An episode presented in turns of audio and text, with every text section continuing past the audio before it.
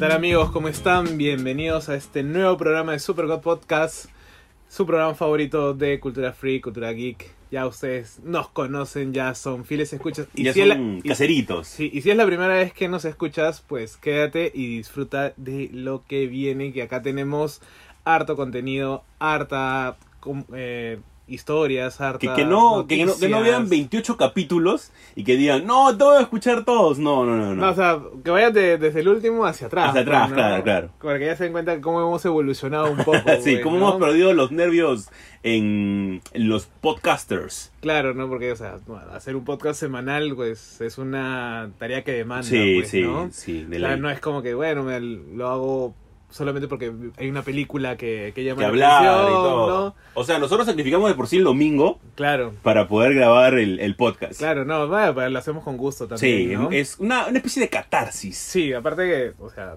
como ya sabemos, es fácil hablar de, de lo de lo que todo el mundo habla, De lo obvio, pero de ahí buscar temas, sacar cosillas, he ahí el reto. generar un poco de contenido, que eso es lo, lo, este, lo estimulante, lo, Pues sí. Lo bacán, ¿no? Y bueno, ya como que creo que podríamos inaugurar una, un previo de, de- en las secciones en donde es que vamos a contar si es que hemos visto alguna película, Claro. alguna que otra, eh, si hemos leído algún cómic. o Porque siempre hay algo nuevo. Sí, o sea, es como que, bueno, ¿qué, qué, qué cosas freaks hemos estado haciendo? Sí, Pues, ¿no? Algo así. Que siempre lo hacemos. Que siempre lo hacemos, ¿no?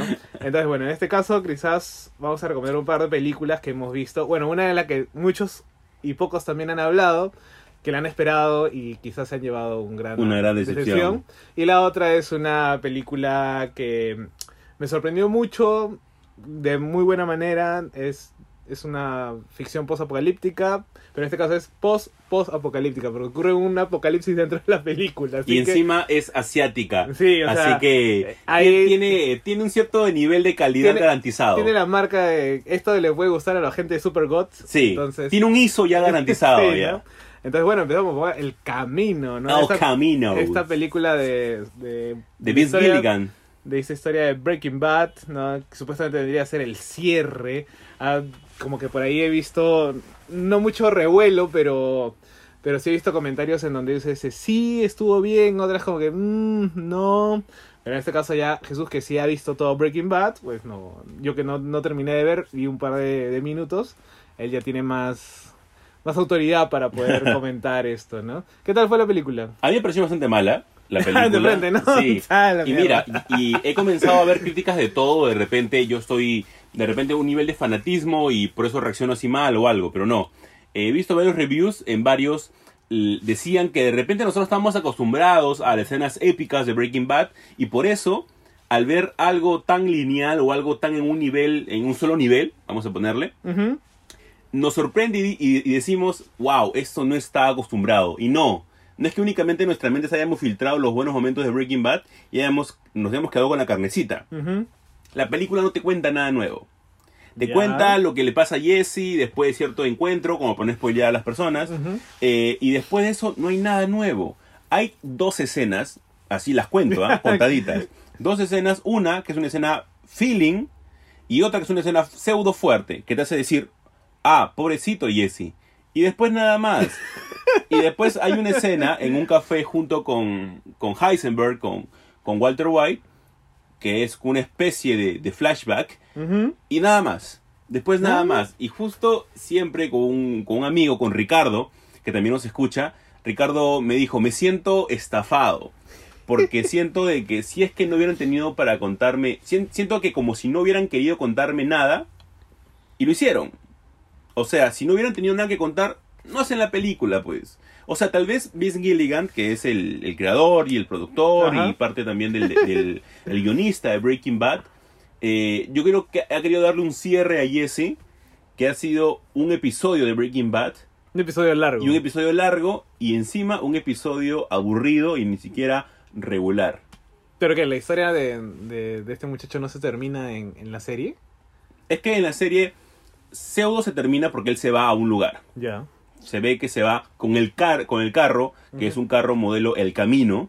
Entonces por eso va toda la Ahí por eso se llama así la película. ¿cómo se llama así la película? Puta. Sí, alucina. son tondero, weón. Imagínate, imagínate. O sea, yo cuando yo no sabía que el carro lo llamaban El Camino Y cuando recién en los primeros 15 minutos de la película te dan a entender eso, yo me quedé como que, ya, no creo que sea un gran motivo porque el carro dura que 20 minutos en la película y nada más, y la película es casi de dos horas. Me pareció innecesaria la película, eh, no aporta nada a la historia de Breaking Bad. Si una, si una persona ve la serie de Breaking Bad y no ve el camino, no se ha perdido de nada. Ya. Bueno, yo tengo, una- yo- bueno, acá yo voy a hablar un poco por mi, por mi amiga Meili, que es la que es hincha de Breaking Bad, es más, siempre me, me golpea cuando, cuando no, cuando se... Cuando le dices que no la Cuando le digo que no he terminado de verla o cuando, bueno, en su tiempo le dije que no la había visto y como que tampoco como, como me llamaba, es como que me golpeó y...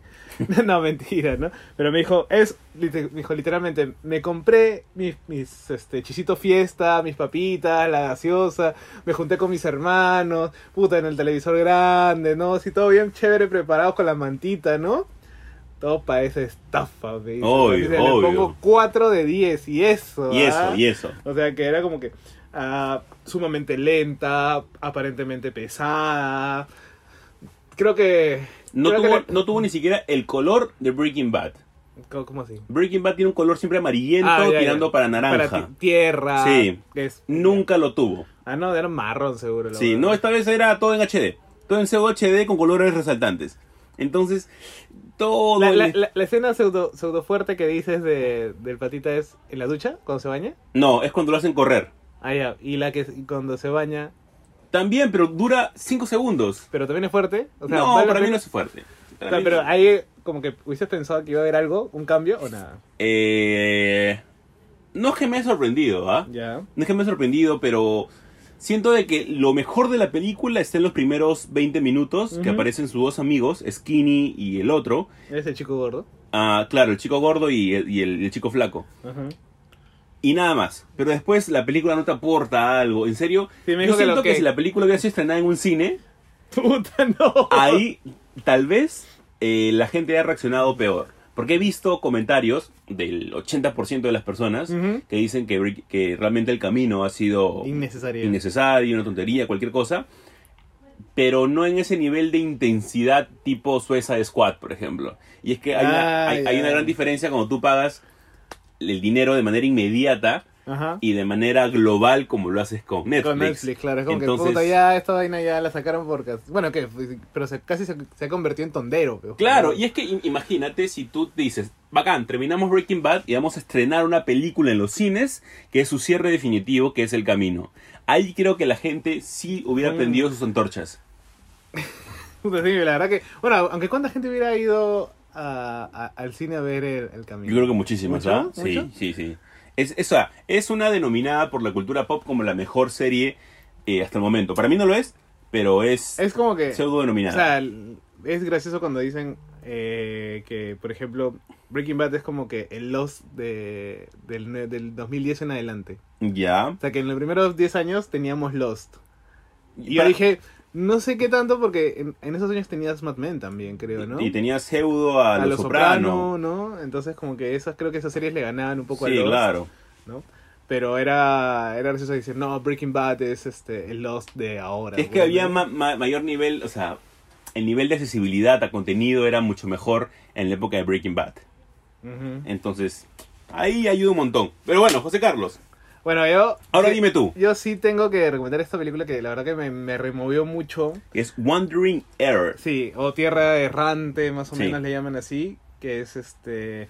No, me- en realidad me sorprendió porque encontré un dato que es que invirtieron 50, eh, no, 5 millones en hacer la película y ya habían recaudado algo de 95. O sea, habían superado con creces el, el presupuesto, ¿no? La box office. La box office. Y aparte es una película estrenada para Netflix, ¿no? Bueno, Claro. a- en todo menos este Oriente, ¿no? Oriente sí se fue al cine.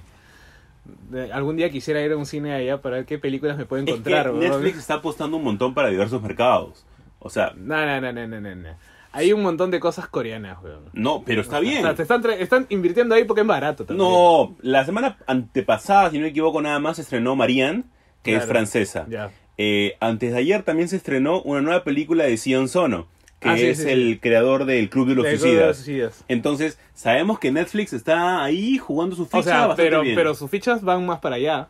O sea, Para- hay, un- hay un montón de, de producción de anime, Hay un montón de producción de, de doramas también, de las mismas películas coreanas o japonesas. Hay, creo que sus fichas van más para ese mercado que la- el francés, el- el mismo español, ¿no? O Bueno, sí. Estados Unidos. Creo que ellos van más Pero por- rinde, ¿ah? Ah, o sea, no. Bucky. Eso no- eso no es malo. El, anime de Netflix que ante, anteriormente tuvo una saga en Japón, Japón. Ajá. Este, y también la que hemos hablado siempre Este, de Seven Deadly ah, Sins. En- O sea, no es que sea malo, o sea, no, es- no En- le quita, no le quita, pero creo que como ejecutivo de Netflix es como que dicen, ahí está la gente, es como que tráeme todos esos productos de allá porque a ellos les puede gustar. bueno, sí, es que imagínate. ¿Tú cómo viste el Club, del- el club de los Suicidas? Yo la verdad que la vi de casualidad.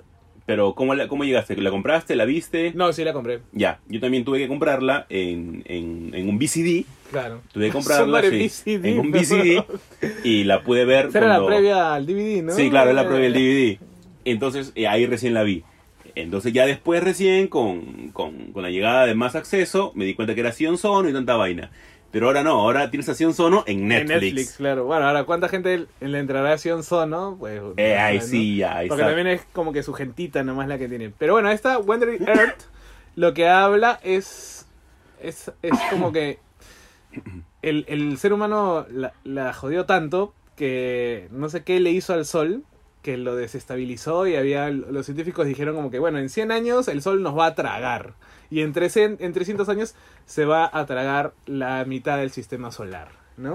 Entonces dijeron bueno ya tenemos opciones. O nos morimos acá y listo o tratamos de escapar y ahí me hizo acordar un poco a, a Interestelar por el tema de usar a Júpiter ¿Ya? me parece que Júpiter es el, el, el acceso el- a todo. El planeta amigo. Sí, no, no, aparte del planeta amigo es el acceso a todos, porque en Interestelar creo que es van a Júpiter y ahí es donde entran al agujero negro. Eh, claro, o sea, Júpiter es como una especie de peaje Sí, es como, eh, en era Interestelar. como que en esta película ya, mira, ah, lo bacán es que dijeron, bueno, está bien, nos vamos. Y es, vamos a movilizar todo el planeta. No es nos cambiamos de planeta, nos llevamos el planeta entero, ¿no? Y alrededor de la línea ecuatorial le ponen motores, pejo. motores gigantes de propulsión y es o sea, si este es el mundo, bueno, la gente no nos ve, ¿no? Pero imaginen un, un globo terráqueo y el Ecuador, ¿no? Lo volteas y obviamente lo que sería el hemisferio norte está este atrás, si se quiere decir, y el hemisferio sur para adelante, como un carro. Eso es como, e, eso es como One Piece. Eso es lo que en, en One Piece o los One Pieceros conocen como Red Line. ¿Qué es eso? Toda la línea roja, que es la línea ecu- ecuatorial igualito, pero que separa dos este, partes del mundo. Ah, me ¿qué pasó? Es el dato dato curioso de, de la gente que, que lee Que lee- lee ve One Piece. 900 capítulos. Entonces, Entonces le, le ponen alrededor los motores grandes y de ahí varios motores, eran como algo de 100.000 motores, ¿ya? Y entonces tú veías a la Tierra como un carrito, pero fueron avanzando. Para esto habían mandado una misión antes al... al ¿Cómo se llama? qué difícil, ¿ah? Qué difícil hacer eso y no caer en lo ridículo. Sí, o sea, porque la verdad era como que... O sea, hay una delgada línea O sea, es como- entre ciencia ficción buena y ciencia ficción barata. Claro, es- pero es como que los primeros minutos como que te la... Te convencen de que ese, de ese, de ese, de que ese plan es viable. ¿Y ya? Y de ahí cuando, cuando vi recién el mundo o el, el planeta Tierra avanzando, porque o sea, cuando le quitas el, el sistema de rotación a la Tierra, este eh, produces muchos catástrofes, muchos este muchos huracanes, Claro. ¿no? Entonces habían construido abajo de todos estos motores una ciudad subterránea, un mundo subterráneo, ¿no? Y ahí la gente puta, vivía, la gente, o sea, había gente que, que, que trabajaba en, en, en la superficie, pero era para traer eh, energía, carbón, aparte que todo se había congelado, no, no había posibilidad de vivir. Entonces, este, pero era como que tenías que llegar a Júpiter y ahí ibas a agarrar como que, como mismo Mario Kart, este, cuando te da la estrellita Ya. para más velocidad. Claro, claro. Entonces era como que no, tenemos que llegar allá. Y era como que no, tienes que ir a la órbita de Júpiter. Y ahí agarra- agarras vuelo y, y- y te vas con todo. Ya bueno, pero eso sí tiene leyes es, físicas. Ah, no, eso sí. este, sí, establecidas, sí. Establecidas Sí. y originales, sí. Sí, eso sí normal, ¿no? Pero Es por eso de que todos los astronautas cuando viajan a la Luna, no es que hayan sido muchas veces, pero cuando lo hacen, viajan en ocho. Ajá. Haces una, una, una especie, Una de, vuelta a la Luna, paras por ahí y otra vez te regresas en ocho. Claro, o sea, eso sí tiene, tiene total eh, probación científica, Sí. ¿no? Pero, Pero como, el- como el- te digo, que yuca, que Sí, yuca. era- cuando yo empecé a verla, normal, o sea, me pareció paja. Es más, tiene una historia muy emotiva porque te presentan primero a los, a los, astro- a los astro- astronautas. Ah, para entrar a las ciudades es por sorteo. Maña. Es al azar. Ya, entonces esa esto- vaina me es una combinación entre Armagedón junto con Snowpiercer. Ya, eh, ah, Snowpiercer, eh, claro. Claro, y junto con, no sé, con Impacto Profundo. Snowpiercer es una- un Es un peliculón, peliculón, es un también. ¿ah? sí. O sea, claro, más o menos es así porque era como que. Y, y era como que tienen que. so- no pueden sobrevivir todos, pues, ¿no? Solo, solo que no, nunca se va mucho a ese dilema ético. Pero qué, o sea, es yuca, por como te digo, yo veo Armagedón y yo me la creo. O sea, yo creo de que realmente podemos lanzar un cohete al meteorito, el meteorito Claro. excavarlo y meterle una bomba y partirle y en partirlo, dos sí. y que pase por los lados. Yo, yo creo que es posible. Mira, mira, acá quizás me voy, me voy con un spoiler que en realidad te lo, te lo mandan en la- los primeros tres minutos. Ya. Incendian Júpiter. ¿Qué? La salida, porque como esta es una post, post apocalíptica, ¿Ya? en la crisis es que hubo un desfase en la, en la fuerza gravitacional de Júpiter y tú tenías que ponte voltear en la esquina, no volteas antes, pues. Porque te, porque, porque te está te está atrayendo y te Esquina- dice esquina es- baja. claro, esquina dobla a la izquierda, ¿no? Claro. Haces tu direccional y todo. Ya, acá eh, Júpiter te chapó antes. ¿Qué Y dijo, y dijo este como que mira, si, si dejamos que esto veneno- que, que el planeta nos absorba, Que nos absorba, perdemos. eh, en 27 horas el planeta se destruye. Claro. Y acá entra. Lo normal. Es lo normal. Y acá entra la, la vaina es que esta huevada ya sabían los líderes mundiales, huevón. O sea, que sabían que tenían que incendiar Júpiter. No, no, no, no, no. Sabían que era imposible el plan y que en un momento iban a. a- era, era muy probable que la Tierra se destruya. Tal, Por eso es que en la estación espacial, que era la que estaba guiando el recorrido, habían puesto toda la. El conocimiento humano de todos los libros, o sea, todos los libros de Stephen King estaban ahí. De ley, de ley, de ley estaban ahí metidos. Digitalizados, todos los cómics, todo lo demás. Y todos los volúmenes de One Piece. que todavía no se habían terminado de Todavía no publicar, habían terminado. pero todos estaban ahí, digitalizados, había, no sé, 100.000 semillas y habían como que 300.000 fetos este, criogenizados. y cinco funcos. Siempre los Funkos. Cinco los funcos. Y, este, y había un... ¿Tú te acuerdas de Wally, el, el, el timón que era un robot? Y Sí, que, claro. Que, que al final también se como que se revela porque dice, no, esto no vamos a volver nunca. Ya, utilizan eso. weón. Manja. Yo esta, dije, esta película la voy a ver esta noche. Yo pensaba yo dije, ver no. un anime, pero ya veo que esta va a ser la película que voy a ver esta Yo dije, noche. no jodas, ¿en serio acaban de usar la misma recurso que usó Wally? Ya, entonces, volvemos a lo que te dije. Es una delgada línea claro. entre una ciencia ficción chévere y una ciencia ficción barata. Claro, no, o sea, es que acá la referencia o tomar las influencias, llamémoslas de, de, de, los, de estos de este tipo de ciencia ficción, o sea, me parece que bien hecho funciona. Es como Batman Ninja, por ejemplo. ¿Ya? O sea, Batman Ninja tiene todos los estereotipos y todos los clichés del, del mundo del anime. O sea, tiene los mechas, tiene este, las sociedades feudales, tiene todo. Batman Ninja que en realidad nunca es ninja. Que nunca es ninja, que más parece un samurái. Un samurái, sí, claro. que en ninja más parece este, el eh, Red Hood, creo. Hood que en Red lugar Hood, que Nightwing y todo lo demás parecen más ninjas Me- menos Batman. menos Batman. Pero, por ejemplo, mucha gente es como que, no, que puta, que eso es una huevada porque maneja este, estos clichés. Pero funciona. Pero funciona, o sea, Funciona. o sea, tienes el, el bueno, el cuando los murciélagos forman creo que un mono, creo, o Ya, sí, ya. Caes en lo ridículo. Claro, Caes- pero sí. que de alguna otra manera te parece coherente dentro de la trama. Ya, es que por eso te digo, hay una muy delgada línea, pero muy, muy Claro, delgada. y, y eso me pareció puta, alucinante que cómo podías manejar o moverte en esa línea de no ser ridícula, porque a ver, sabemos que el cine coreano puede tender a ser muy ridículo, Sí, ¿No? es, par- es es parte, de su sello. de sus sellos Sí. también ridiculeces. Este, pero acá no, o sea, acá era como que. pa, y en eso, el, el último plot twist, que es el de vamos a incendiar Júpiter, es como que, ¿what? The fuck? Y, y hay un científico que dice, sí, sí es posible, porque mira, podemos hacer esto y lo otro, pa, pa, Y tú pa". dices, rayos, realmente es posible. Y dice, no, aguanta, ¿realmente van a explotar Júpiter? Y es como que, Qué bueno. No, yo dije, o sea, literal. Y bueno, la, ya la película, claro, cae un poco en el, en el, en el juego de, de hacer reír. Sí, si claro, te das obvio. cuenta. Pero también te lleva un poco a, a- a cuestionarte o a preguntarte y decir, puta, o sea, por- y ahí quizás en algún momento podemos hablar de por qué a la gente le gusta mucho el Ah, post-apocalipsis. también. ¿No? Como que, brother, pero si nos vamos a extinguir, ¿por qué te gusta esa huevada, no? Como un gusto medio... Medio retor- extraño, retorcido, retorcido, ¿no? de- del fin del mundo puede ser. Entonces yo creo que esa, esa película por ahí que a la gente le va a divertir. Gente, ya saben, Wandering Earth. Earth, Lo pueden encontrar en Netflix y si la ven, nos Eh, etiquetan. etiquetan. Ahora tenemos Instagram. Ya tenemos Instagram, ¿no? que José, ¿cuál es el Instagram? Es supergot.podcast. Punto ¿no? podcast. Ahí nos buscan en Instagram y nos etiquetan. Nos etiquetan ahí, porque bien chévere, porque por ejemplo, cuando han visto Joker, varios nos han Sí, etiquetado sí, sí, también. justo es. Bueno, Joker sigue dando que hablar también. Sí, sí, ¿no? va a seguir al menos un- unas cuantas semanas, va a seguir dando, dando que hablar, ¿no? Y ahora justo de lo que hablábamos en, en esta llegada de las cosas geeks y todo, es la nueva temporada de Rick y Morty. Rick and Morty, perdón. Rick and Morty. Yo creo que ¡No! es, es la serie que mantiene siempre la calidad. Sí, siempre, no- siempre está No, al tope. Y, y los detalles que tienen, es más, ayer, ayer, claro, ayer, ayer, bueno, la gente que nos escucha el lunes, es- yo estoy hablando del sábado en realidad, eh, me puse a ver como que preparándome porque ya vamos a llegar al primero de noviembre con cinco, la mitad de temporada, porque la cuarta temporada van a ser 10 capítulos Sí. y nos van a dar 5, y es como que, ¿qué nos podrían contar? ¿no? Un poco de teorías locas ahí para entretener mientras estoy lavando. Y es que lo chévere es que eh, pasan aventuras, pero también te cuenta historia.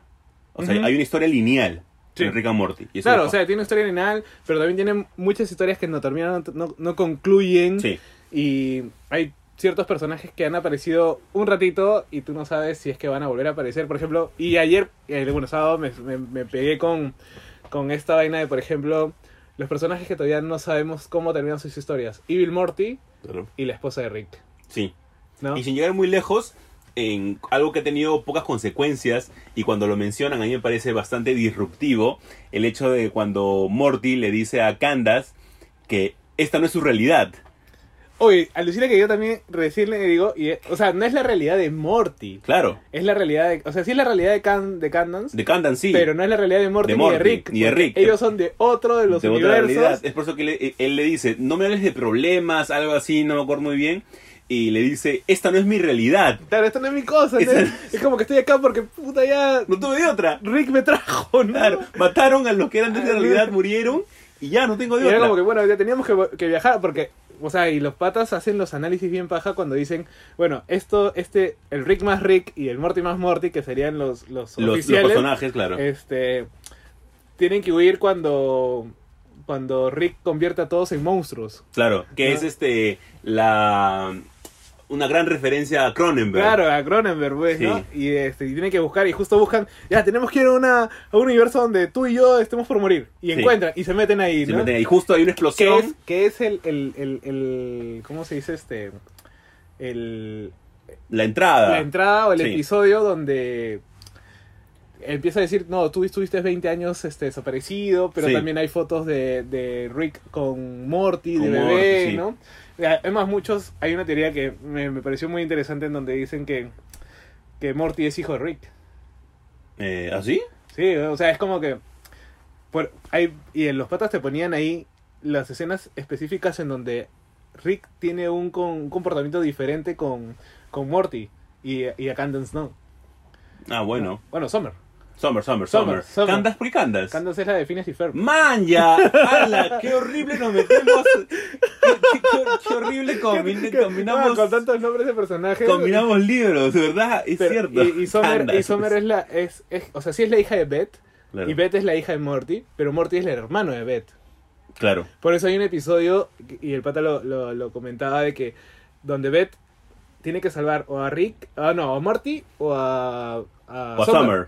Y la flaca no la piensa y va donde Summer. Claro. Porque sí es su hija. Claro. Y, y el Rick, eh, Rick más Rick le había borrado la, la mente a todos cuando llega. Claro. Entonces este, dice, no, Morty es tu, tu hijo también. Y es como que ella no lo reconoce, ¿no?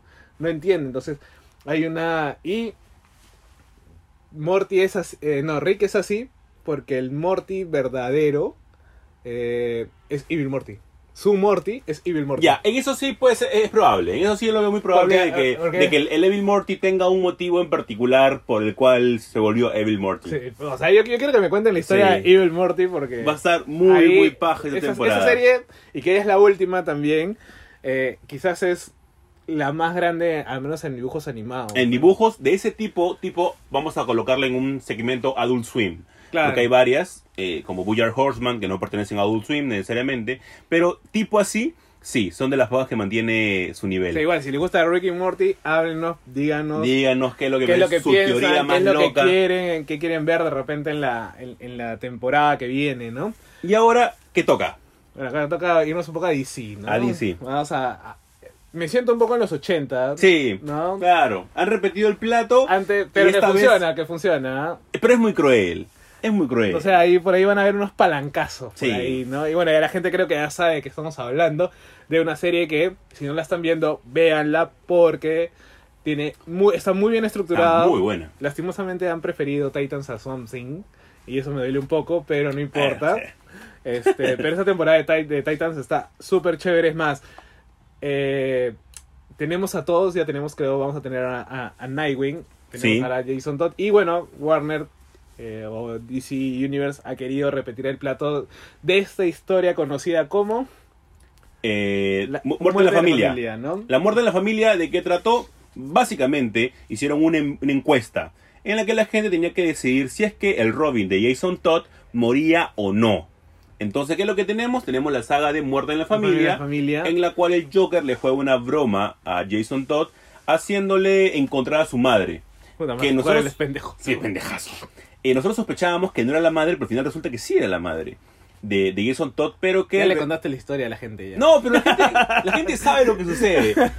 ¿Qué es lo que pasa? Que esta mujer estaba confabulada con el Joker, le, hacen, le dan una trampa para que Jason Todd vaya solo, sin Batman, al encuentro de su madre, y ahí es donde sucede que Joker lo agarra a palancazos, Que no lo mata con los palancazos, sino lo mata con la bomba. con la explosión. ¿No? Y es por eso que Batman después llega, comienza a sacar las piedras y, encuentra, a el cadáver Bueno, de aparte que Jason la Todd. gente no le, no le caía a Jason Todd. Es más, Sí. a mí no me cae Es Jason que Todd. por eso de que es tal vez que la gente votó por su muerte. No, ¿Qué es lo que sucede ahora? Que en Titans, también en la web de DC Universe, han puesto nuevamente una encuesta Para para que- que la gente elija. Si vive o muere, O muere. Jason Todd. Y yo creo que todo el mundo va. O sea, no lo van a matar, obviamente, pero ya.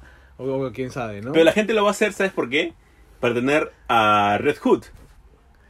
Sería mucho, Mm. mucho, mucho, mucho fanservice, pero involucrando a la gente y a la gente ah, claro, que muera. no, claro, de hecho, que si, si muere, obviamente vamos a tener de repente en la cuarta temporada a, a Red Hood. ¿no? O Monstruo, sea, pues. ¿no? A mí me parece bravazo. Pero que sea el Red Hood de Batman Ninja, con el. Con, Con el. con el, la- el casco de paja en la Sí.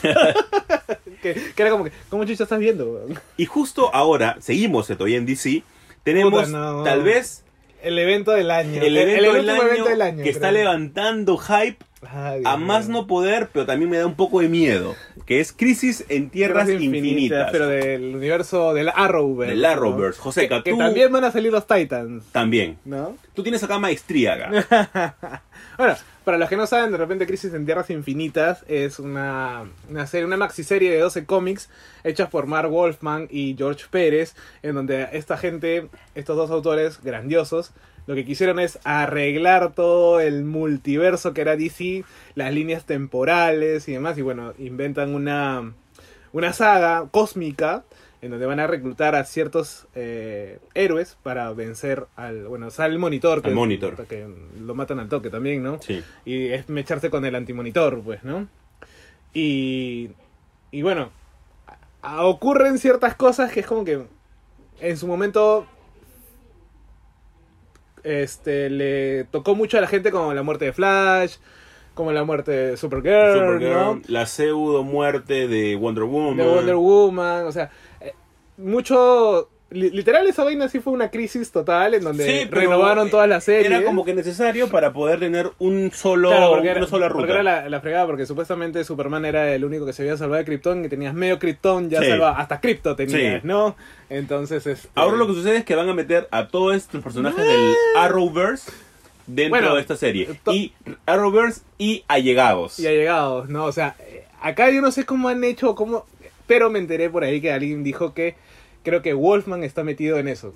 Ya. O sea que o Wolfman o Pérez están metidos en, en o los dos están metidos en, en hacer esta crisis en Tierras Infinitas como, como agente con, consultor, ¿no? Claro, porque mira, han, han metido al Superman que fue de Superman Regresa, pero esta vez haciendo el papel del Superman de Superman King, De Kingdom Come, que es Brandon Roots. hasta el ¿no? momento.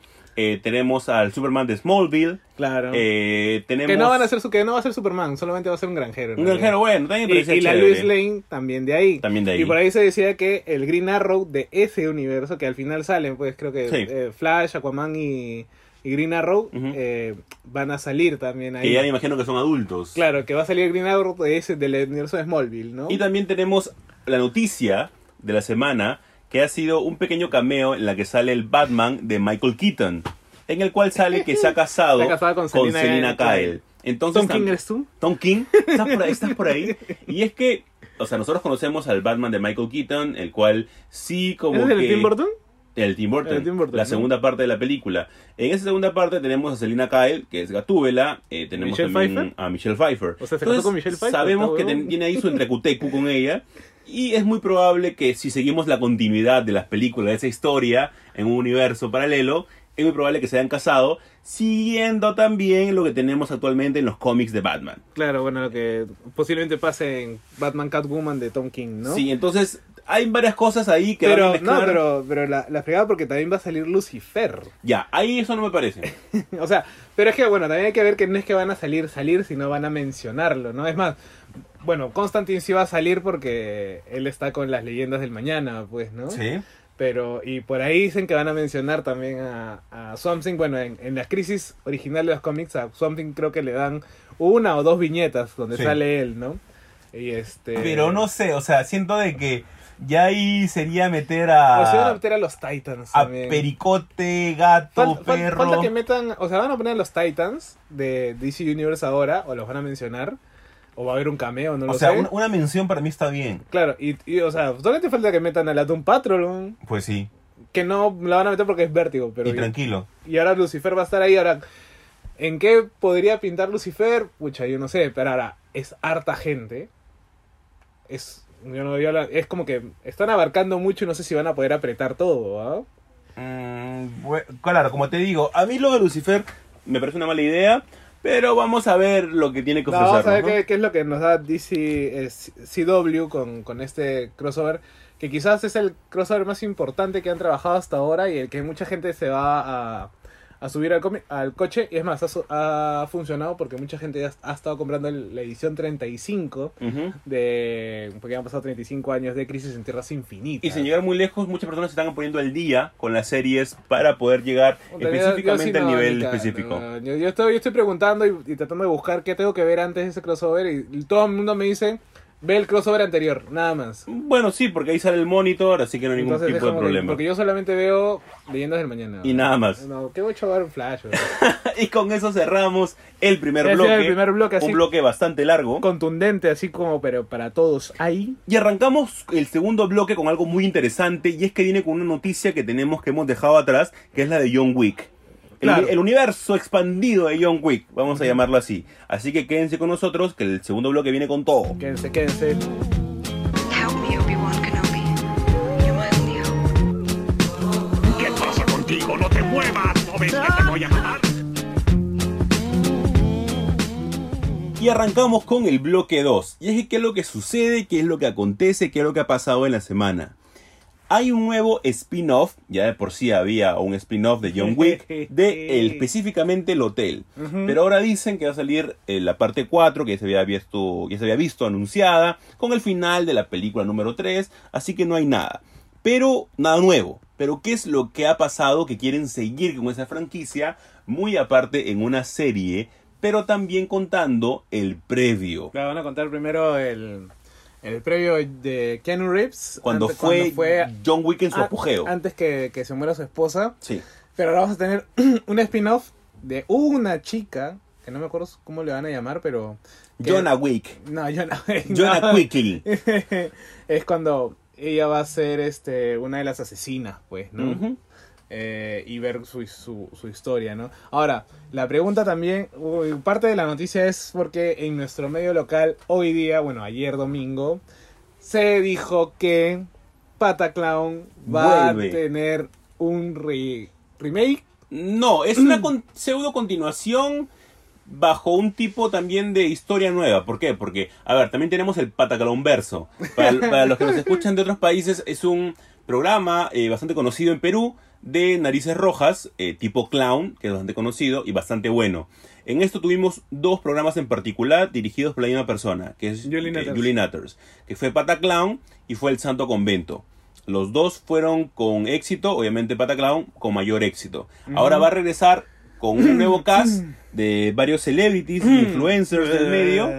Y nosotros ah, nos preguntamos, junto con John Wick y todo, estamos mezclando todo, si realmente es necesario las continuaciones O los o los remakes. O sea, son verdaderamente, o sea, ya, es el factor nostalgia, de por ahí cosas que, que, no, que no se terminaron de contar porque no había el presupuesto o no o diferencias creativas que eh, 30 años después vuelven. Uno es el caso, por ejemplo, o contar otra historia aparte. Un- el caso que yo creo que tengo más a la mano ahorita es Ash vs. Evil Dead que funciona. que funciona porque es- es- ya es terminó la película, la, la saga de, de, Sam Raimi. de Raimi, y después viene esta serie. ¿no? Sí. Que no termina, o sea, que termina, pero le iban a dar una temporada más, pero ya no se hizo nada. Pero funciona, o sea, creo que ahí estaban explorando nuevas cosas del universo que te permite de esos hilos y cabos sueltos que por ahí dejaste en, el, en, en la trilogía original. Pero hay películas que ya, o hay sagas que, Que no funciona. que no te que no funcionan, funciona. ¿no? O sea, hay una, hay una gran diferencia entre las continuaciones, las secuelas con el remake. Porque en el remake pu- puede haber un reinicio de toda la... la es un reboot, güey, la, claro, la, la historia original. Un ejemplo es Robocop del 2014. Esa cosa. Tuvimos cualquier cosa con ese Robocop. La historia como que trataba de repetirse, como el policía bueno, en una situación mala, y agar- lo agarran por un experimento, sale de control, pero al igual mantiene el lado humano, pero no funciona de esa manera. Claro. Entonces, hay cositas que deben de quedarse en lo que ha nacido. Dos ejemplos del cine español, por ejemplo. Eh, tenemos a Cuarentena y tenemos a Abre los Ojos, ya. que son Cuarentena Americana y Vanilla Sky. Daniel Sky. De los dos, nosotros eh, tenemos diferentes versiones. El público es diferente, por lo cual también se hacen ese tipo de cosas, pero son realmente Eh, hay- hay una- necesarias. Hay una, No me acuerdo que también hay una película española, creo que es. Eh, que tiene que ver con monstruos o fantasmas. ¿Rec? Rec, ¿no? Claro. Rec también es española y Rec también es española y también tiene su versión su americana, versión si no me americana, equivoco. ¿no? O sea, bueno, que es All Boy también es esa vaina de, de, Ya. de comprar los derechos Y, para rehacer- y- y acá yo voy a tener de repente mi comentario este poco aceptado por la gente. ¿Qué cosa? A mí me gustó, Ah, a mí me gustó el remake de All Boy. Nah, nah, nah, nah, Sí, nah, sí, nah. sí. ¿Qué? ¿Más que el original? No, no, no, tampoco, tampoco. Como diría Kenji. O sea, vamos con, con calma. Ya. A mí me gustó mucho la primera versión. Me parece una obra maestra. Claro, claro. Pero me pareció aceptable la versión de, de Thanos. Porque es Thanos esta vez. Este, Thanos es el personaje ahí. el personaje principal. Me pareció aceptable la película. O sea, pero como tú dices, hay este tipo de cosas que se llevan del cine asiático o el cine de otros países Claro, que lo a América. compras y lo como que lo adaptas. Y puede que te salga bien, puede que te salga una basura también. O puede que lo compres y lo, y lo destripes, como por ejemplo eh, Perfect Blue. Perfect Blue, que no, claro. Pero, no sé, o sea, creo que ahí entra mucho el, el tema de, no sé, tú que sabes más esto de marketing, creo, de publicidad.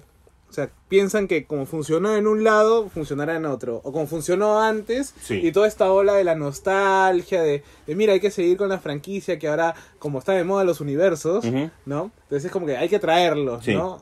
A la actualidad, cuando ya de por sí no funcan. Por ejemplo, ahora no sé si eh, estaba pensando en, en Karate Kid, por ejemplo, ¿no? Claro. Que Cobra Kai es totalmente diferente. Totalmente diferente y lo peor de todo es que la, la nueva versión, entre comillas, del hijo de Will Smith Ah, es, es Kung Fu Claro. y ni siquiera entra en el concepto de de karate. karate.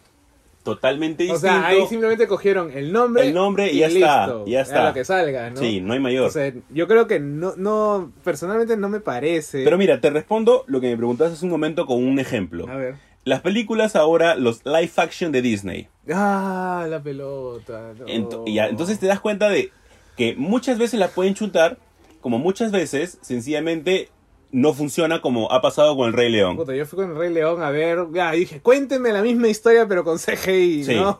Y no funciona porque los No. animales de esa manera no tienen tanta expresión. Es que utilizabas el dibujo animado porque te permitía. Y esto ah, lo hizo Space Jam. Sí. O sea, somos dibujos, podemos hacer lo que queramos, Sí. de la forma que queramos, nos queremos estirar, nos queremos. Nos cae un edificio y no nos vamos a morir. ¿no? Pero si tú trasladas a los animales a CGI medio eh, eh, real, hay cosas que no van a hacer. Es que ahí han ¿no? chocado bastante. Y eso de que ya de por sí la prueba eh, la tenían de antes. Vamos a poner un ejemplo, ¿Cuál? ¿ya? Cenicienta. No, no, no. Peor aún. La Bella y la Bestia. La Bella y la Bestia.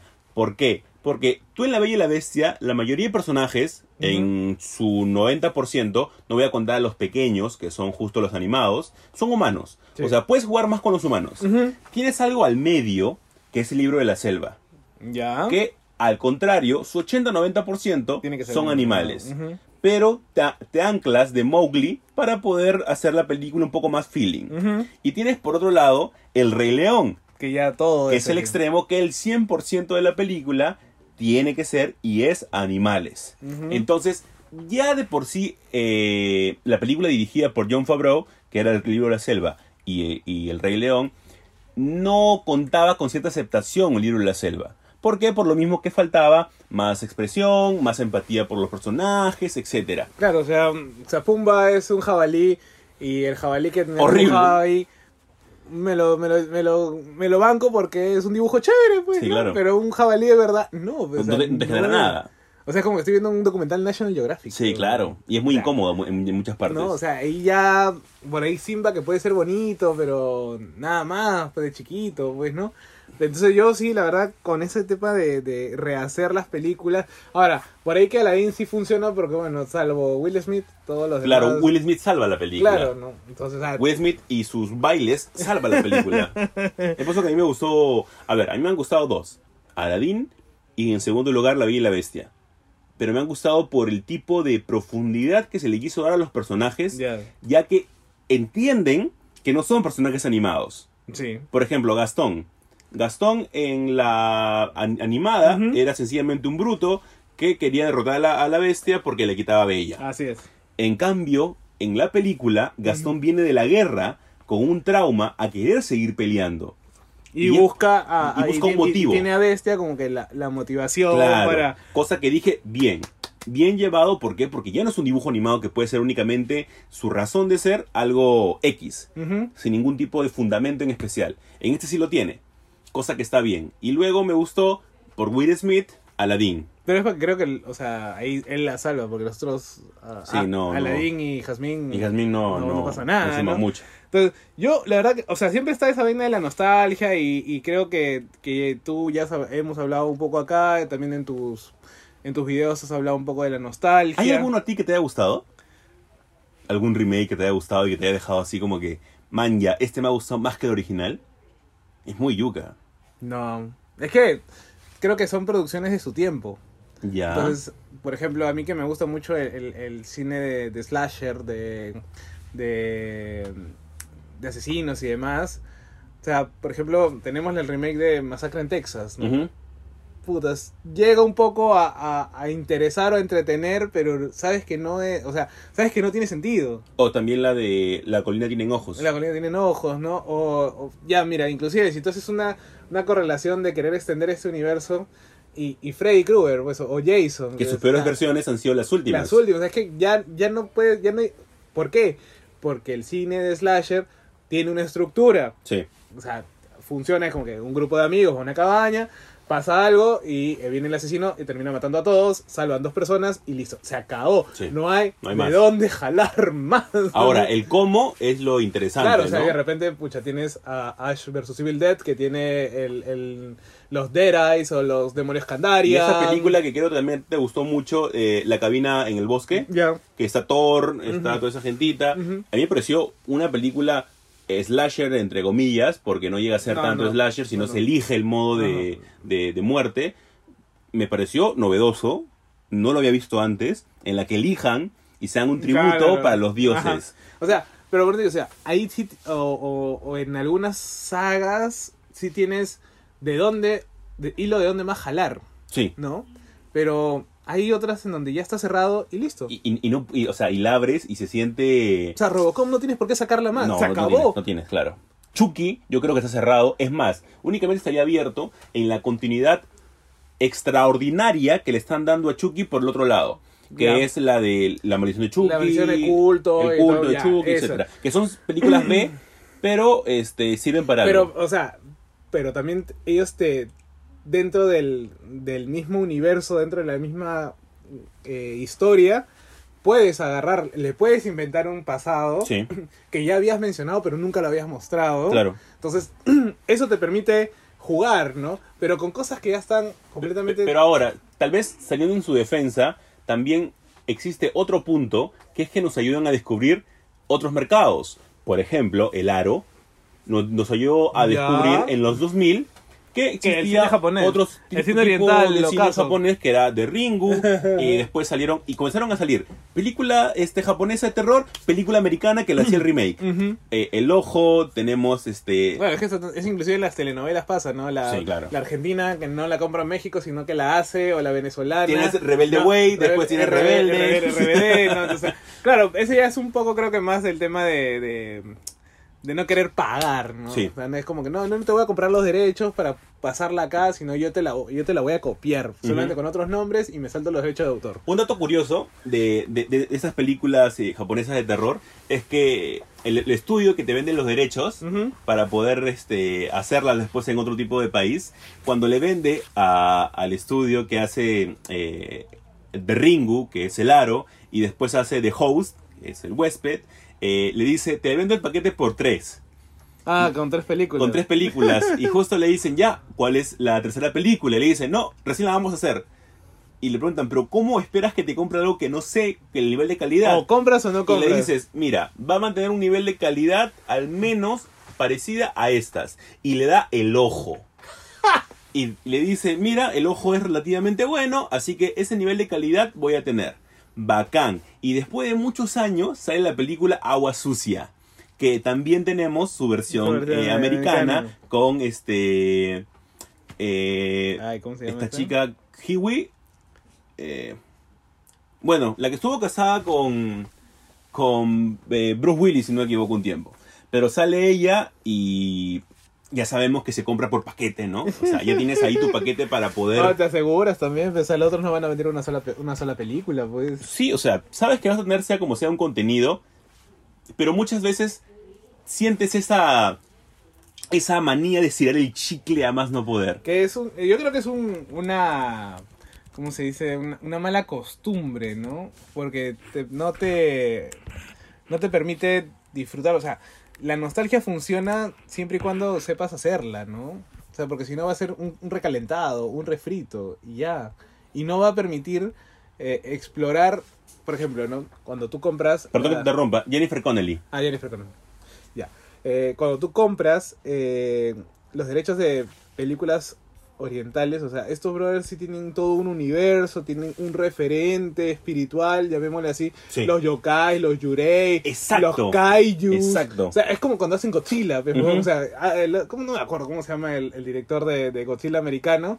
Que totalmente trastoca todo, tanto así que los Godzilla de, de, de Japón se burlan de él. O sea, él no es Godzilla, es Zilla nomás, porque él no, es ni- no llega a ser ni un dios. Es, es el Godzilla de Jimmy Neutron, que No. es Bonzilla. Godzilla, ¿no? Entonces, o sea, este, no, no te permite disfrutar de una coherencia en la, en la historia porque simplemente no la tiene, no tiene ese trasfondo que hay del, del, de- del- de tipo de cada cine, ¿no? Es como, no sé, pues, eh, hace un rato estábamos hablando de que Asia tiene películas muy, muy pa- este, irónicas o parodia, ¿no?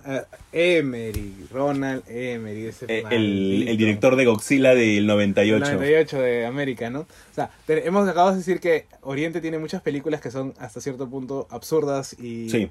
y sin sentido, ¿no? Pero es que funcionan como tú decías, y por eso que, o sea, funcionan bajo un tipo de contexto únicamente oriental. Oriental, o sea, sus referentes, sacarlos de ahí, implantarlos en otro lado, puedes que lo entiendas, puede que no, puede que funcione, normalmente no funcionan porque es como que, no sé, pues me das una película de fantasmas. eh, ¿Tú te acuerdas de estos fantasmas que saltan? Eso, bueno, son vampiros. Son vampiros, son vampiros, claro. chinos, creo, Sí. ¿no? Que creo que Ta- eh, Chaos de Dragon Ball es Sí. uno de ellos. ¿ya? O sea, ¿te imaginas es- es- ese tipo de películas? La gente se burla, pero en cambio en Japón eh, lo, asusta. lo asusta porque es, es parte de su cultura, ¿no? Y tal vez la memoria me falla, y si no me equivoco, una de las películas, porque sal- salió un montón de las películas de, de Host, este, en una, creo que la chica va a una casa, es una chica americana, y la chica va a una casa, pero la casa es una casa típica japonesa. Sí. Entonces, Es como que, what the, What the fuck? fuck? Lo que pasa es que creo que ahí, y ahí creo que hacen lo que hacían con los Sentai.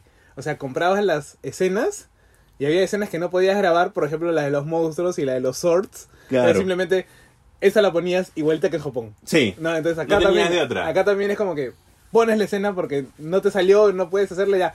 Pásame la película de allá, cortas, pegas, listo. Y sin llegar muy lejos, ese, ese, todo este juicio que hubo con el gran El Torres, que es un, un este artista, autor, dibujante español, que tiene su cómic El Bosque de. Los suicidas. Y se, hace poco, hace unos, unos años, tuvimos una película con Nathaniel Torman, que es este, conocida por Games of Thrones, en el cual también tiene una película muy parecida en la que ella va al bosque de pero ella sí tiene que ir a Japón. ¿Por qué? Porque era, era ilógico crearte, crearte un bosque de- Claro. de, la nada en Estados Unidos. O sea, yo creo que ahí, ahí hay cosas que ya no funcionan. Ahora, yo no sé.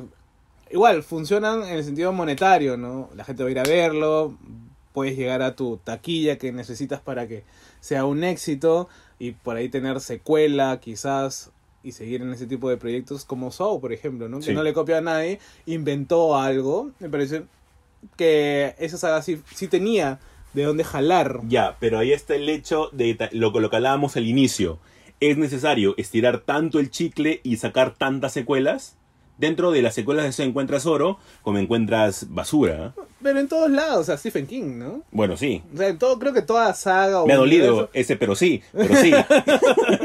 No, es que yo creo que en algún momento tú dices, pucha, ya, de este universo, Terry Pratchett, por ejemplo. ¿no? Ya. O sea, Terry Pratchett tiene 800.000 novelas. Sí. Y no creo que todas sean buenas. Para ¿no? nada. ¿no? O sea, y todas están ambientadas en mundo disco, pero en distintos, distintas este, etapas. Porque estás creando un universo aparte, ¿no? Bueno, sí. No, entonces, igual, o sea, creo que, que hay cosas que funcionan y cosas que no funcionan, pero siempre y cuando haya tela de donde cortar. Ya, y te- tenemos los ejemplos que hay. La tela se acabó, se acabó, pero de manera grotesca, e igual trata de sacar una continuación. Matrix. Como por ejemplo Matrix.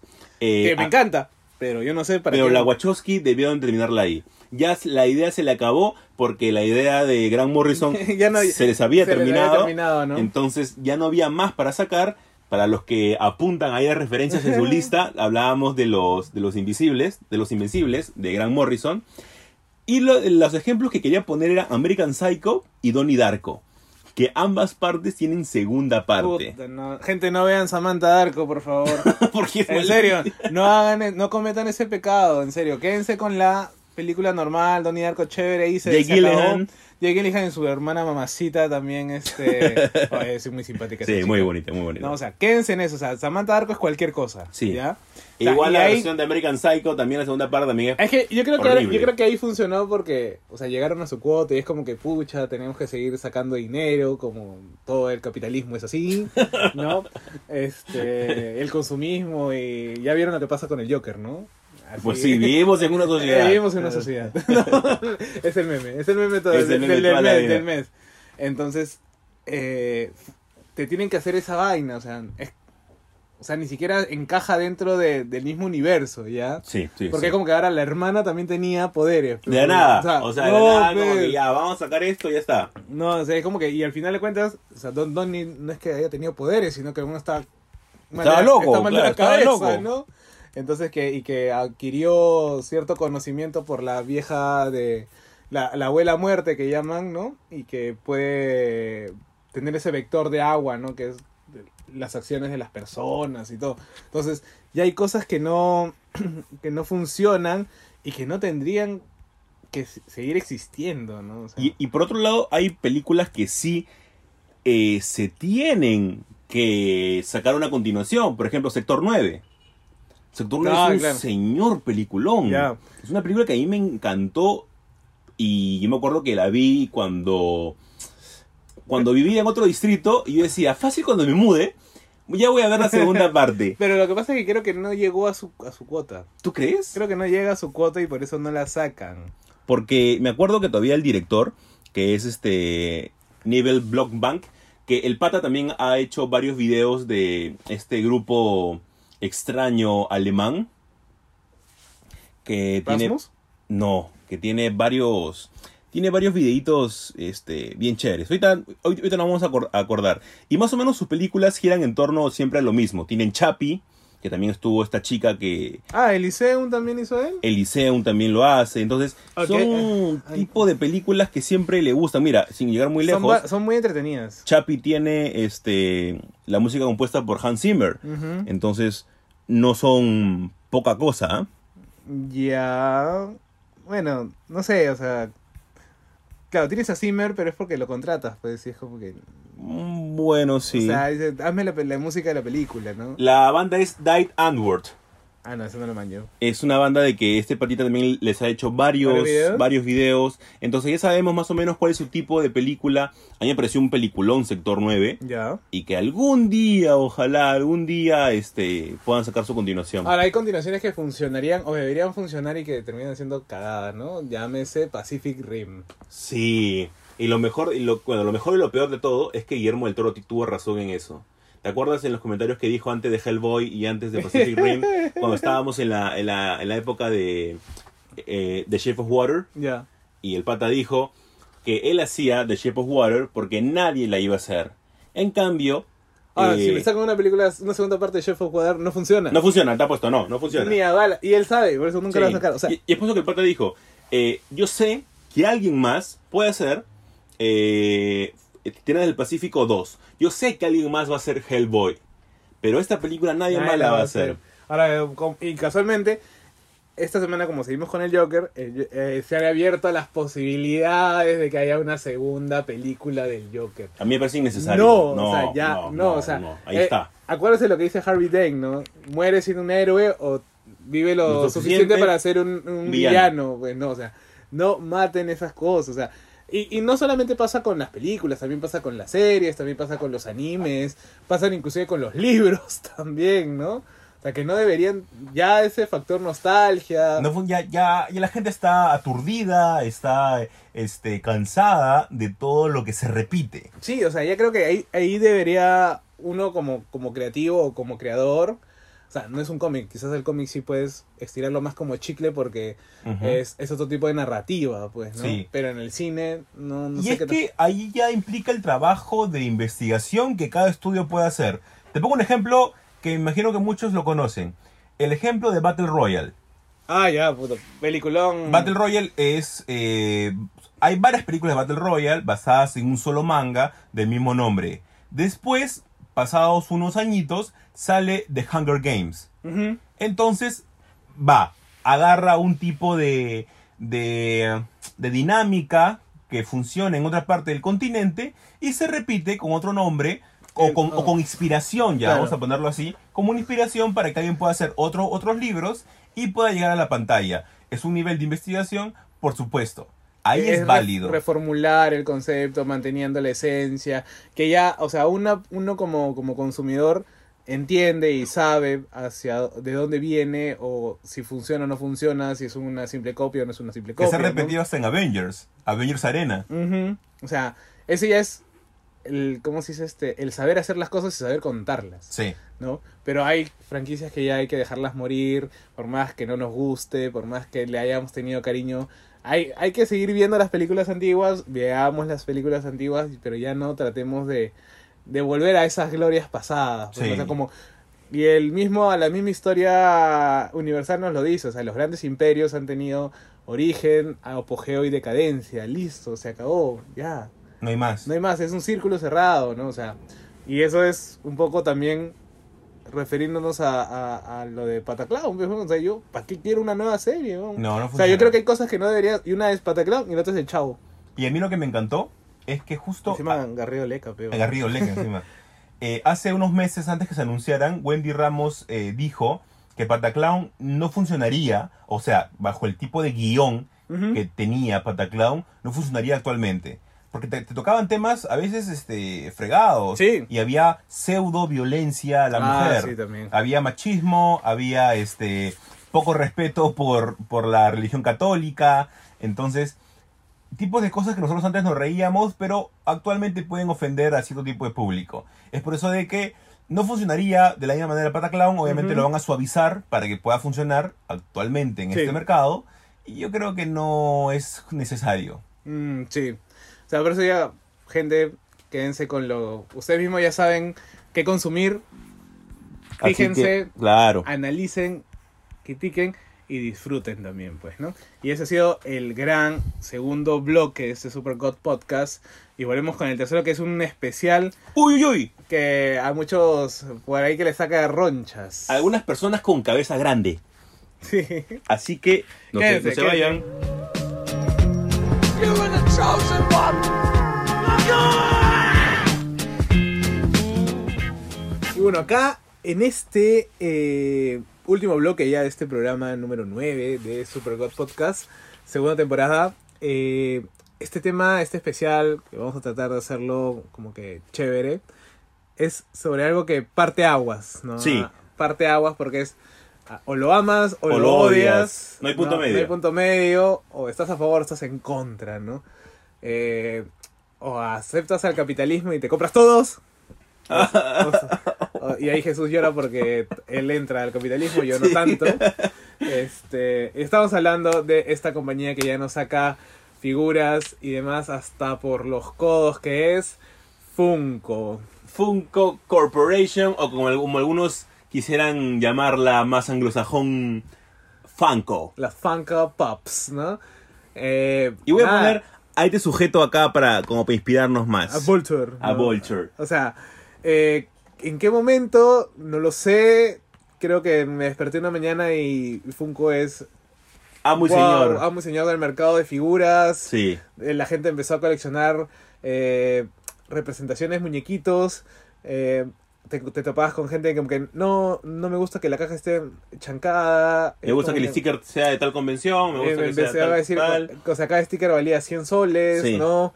Y era como que, ah, esto es demasiado capitalismo salvaje. Y es que, es que justo Ah, el- Marx, ¿dónde estás? el ¿No? el eslogan de, de Funko es eh, todo el mundo es fan de algo. O sea, yo pensé que el que el que el eslogan era atrápalos a todos. ¿no? Sí, claro, también. También. era esa era la de Pokémon que le he robado. Y es que la empresa Funko, eh, que nosotros conocemos, o Funko, es de Mike Becker en el año 98. Este pata es un diseñador que él compró los derechos de Big Boy y ahí arrancó todo. Big Boy es una, es una figura de una empresa americana de comida rápida. Él le hizo su primera figura, vamos a ponerle los cabezones. Ah, man, ya. Y ahí comenzó todo. Y todo eso tal vez lo puedan ver en el documental Ah, sí. que de Netflix acerca de, de los Funkos, que es bastante, bastante interesante. ¿Y por qué?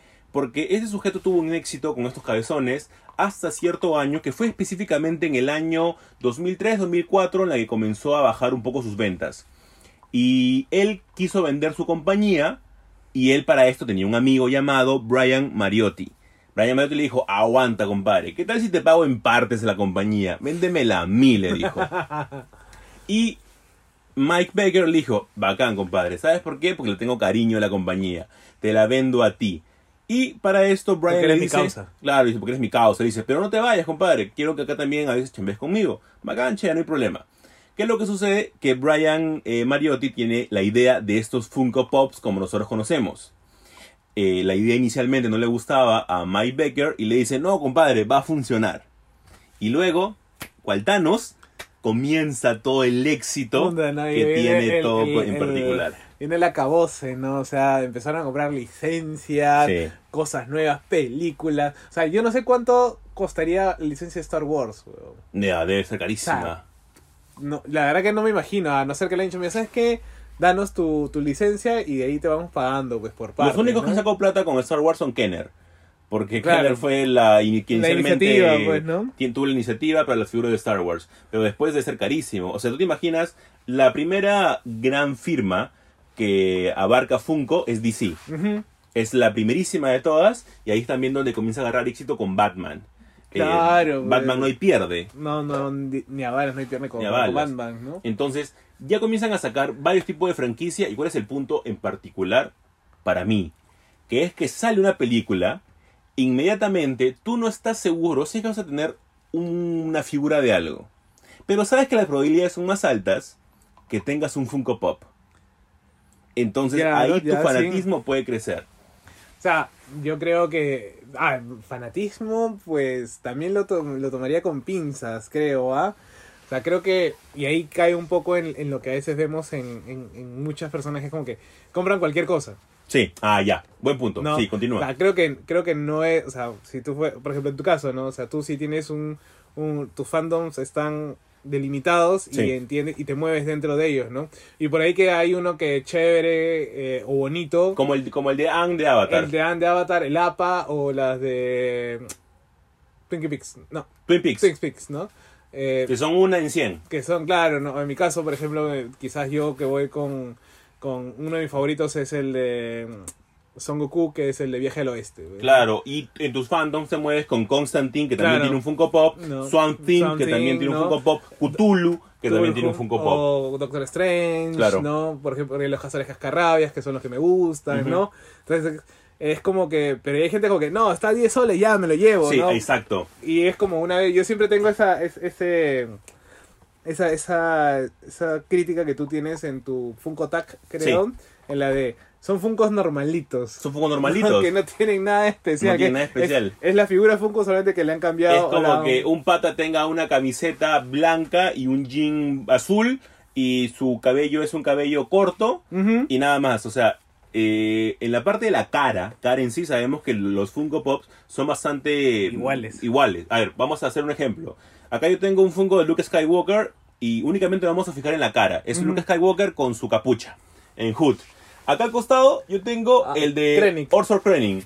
La cara tiene algo dif- distinto. No, es igual. La, la- la cara es igual, es la misma. O sea, si, lo, y si los pones, por ejemplo, con el Club de los Perdedores que están por ahí, Todos son iguales. todos son iguales porque son los mismos ojos, no tienen boca, La la, misma nariz, nariz, ¿no? todo. A no ser, ya, si tienes lentes ya es algo diferente, bueno, Ayuda, ahí claro. ayuda y le suma, ¿no?